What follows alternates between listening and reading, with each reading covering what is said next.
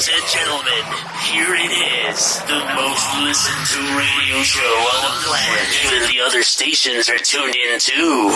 Check, check, check. What up, world? It's the man with the plan, Burt McGurk, aka PR, the King of Hearts, and you are now tuned in to Clocking Out, the podcast you listen to you need to get motivated and inspired to doing bigger and better things. What is going on, everybody? How you doing? How you living? How you been? Thank you for tuning in to another episode of Clocking Out. Today's episode is brought to you by the Website Builder Company, the company you should rely on to build your website. And uh, because of our sponsorship today, what I wanted to do is I wanted to give some helpful tips for starting an online business. And I believe everybody could benefit from this, along with having a useful website to basically display all your work and let people know what you're doing and what you're up to. So, when you're starting a small business online, to give some more ideas out to people, there are there's a proven sequence of steps that you can follow to guarantee your success when you're starting a small business online, right? Um, I say that what you should focus on before you do anything else, the main thing you should do is have something that fulfills a need, right? Most people who are just starting make the mistake of looking for a product first and a market second. And to boost your chances of success, start with a market. The trick is to find a group of people who are searching for a solution to a problem but not finding many results. That's where you come in and you try to basically provide them with something that not only is more time sufficient and more cost sufficient, but it takes out the stress and anxiety of trying to figure out things on their own and they really don't have the time for it, you know? So when you can think of something like that, you have something to work with and you have something to start with. Also, write copy that sells a proven sales copy formula that takes visitors through the sales process from the moment they arrive to the moment they make a purchase. That's also very important, also. That's the second thing I would say to focus on. Um, another thing would be design and build your website, which is why the website builder company comes into play. Once you've gotten your market and product, you've nailed down your selling process, and you're ready for your small business website design. Remember, remember, remember, keep it simple. You have a you have you have fewer than 5 seconds to grab someone's attention otherwise they're gone. Never to be seen again. So this is why a lot of times you see a lot of these content creators on social media coming up with all these little catchy tiktoks and real videos which is very helpful. Um, if you could find a way to get people's attention um, on social media, you can basically funnel them and have them drive from your social media down to your website to specifically go to what you're trying to get them to purchase or a service you're trying to provide for them or anything like that. The way that I like to look at it when it comes to social media and the internet is the whole entire internet or whatever application you're on is like this highway. And everybody that's scrolling through these apps are like cars on the highway. And your profile is or should be looked at as a billboard. Your job is to try to get the person on the highway to stop and go see what it is that you're selling or pitching or doing or what service you provide or to check out your talents. But the main way to get them to stop is by getting their attention. So it's no different than a car going on the highway and seeing a billboard that's all flashy and everything and says some cool stuff, or maybe it's a, a, big TV screen billboard and it's doing something to catch someone's attention. While they're on the highway, it's kind of hard to get their attention. It's something that shouldn't be happening, but it's the same thing when they're on their phone and they're just scrolling, scrolling. They're just going up this one, the screen is just scrolling. All you can do is scroll up, scroll down but they won't stop unless they see something you posted that'll catch their attention. So once you're good at doing that, you can funnel them from your social media accounts, whether it be Instagram, Facebook, Twitter, YouTube, and they'll work their way down into the comments. From the comments, they'll work their way down into your bio. From the bio, they'll work their way down to your link. Your link should go to your website or to your other social media sites. And it, oops, it develops like this train or this trigger for people without even knowing they're going from one thing to another. And little do you know, they start following you, they start interacting with you more in the in the comments, and then you have like this little community you start building without really re- realizing it. The fourth step I would say is use search engines to drive to drive targeted buyers to your site. I wrote all this stuff down before, so bear with me. Um, Pay per click advertising is the easiest way to get traffic to a brand new site. It has two advantages over waiting for the traffic to come to you organically. So, what you can do is what a lot of people tend to underestimate is uh, paying for ads and paying for promotion. You don't have to go crazy out of the pocket. Right now, I know there's a lot of applications that are underutilized, so the prices are really low for the moment, but I'm guarantee but I could guarantee that it's going to go up in time as soon as it starts people start getting more aware of it. Um, organically, people are trying to do, uh, I guess you can say, what is it called? Viral videos or viral posts where they do something that tends to get a lot of attention and it triggers people to share it or to interact with it in some type of way. And that's like organic, that's normal stuff. So, unless you're posting content consistently and you don't have the time or you're not uh, capable of doing those things or you're not comfortable with it in any other way, there's ways around it. You can um, basically have a graphic designer make some ads for you or some uh, flyers or anything like that that you would call it and put it on your social media site and try to drive traffic from your social media site, like I was saying, to your website or whatever it is, your product, service, brand that you're trying to promote out there to your audience or your community. And um, I strongly feel that if you can't do that yourself, a thing to help you and kind of motivate you by letting you see you have more followers and more people interested would be for paying for ads. I underestimated it myself when it came to Instagram and Facebook ads, and then I tried it out for a few weeks. Um, what I did is I only started with like a couple bucks, $5, $10 here or there. And after I started seeing a difference and an increase as far as traffic or as interaction or followers or what have you, I started to see it worked. I started to see more views, more clicks, more shares. And basically depending on how much you put in is what you get out. The more money you put in the more eyes it goes to because it'll promote it more. It's no different than this is exactly what all these other big brands are doing the only difference between them and you is that they have deeper pockets. So it's just up to you how you want to utilize it. You can actually do both of organic posting and normal stuff that you're doing yourself as well as paying for some promotions for people to uh, for these sites to push your ads and put them more in front of people's faces basically. So maybe you are really good at making memes or tiktoks and all these like things that catch people's attention but for some reason the algorithm is just working against you a little bit and trying to put these in people's sight you know and in their point of view so that's something that can help also is if you come out and dig in your pocket a little bit to help uh, pay for some of these ads the fifth step, I would say, is establish and export reputation for yourself, right? So you have to basically present yourself professionally.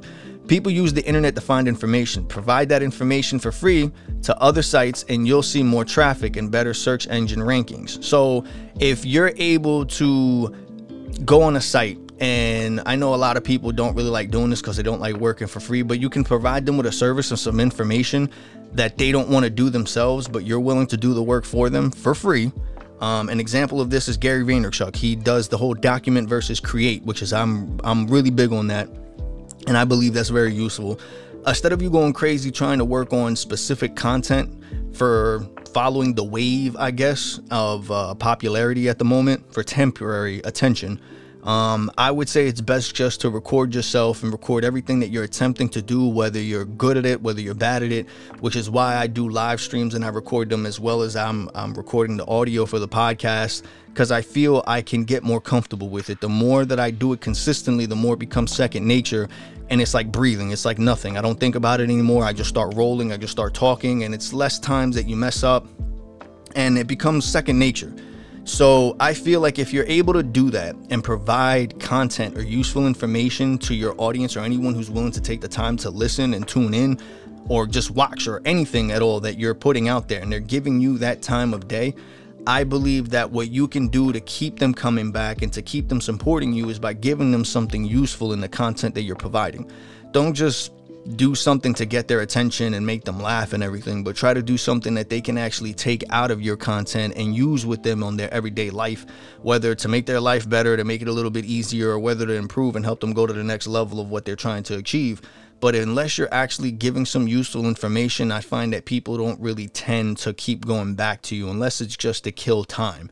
And if you're trying to build a brand or start a business, the best thing you can do is by giving out useful information that'll help these people. The more that you do that, the more that these algorithms and codes or whatever you want to call it on these sites will start to see that you're getting traffic organically and then the algorithm will start to change in your advantage to help you bring more people to your page because you're looked at as a useful source. You're looked at as a, a useful, informative piece of content, not only entertaining, but you're actually giving some people useful stuff. So that's something to also look um, to look into as well. Another thing I would say is using the power of email marketing to turn visitors into buyers. Now, I know a lot of people tend to question this, but it's something that still does work if you do it properly. When you build an when you build an option and uh what the what is what did I write here?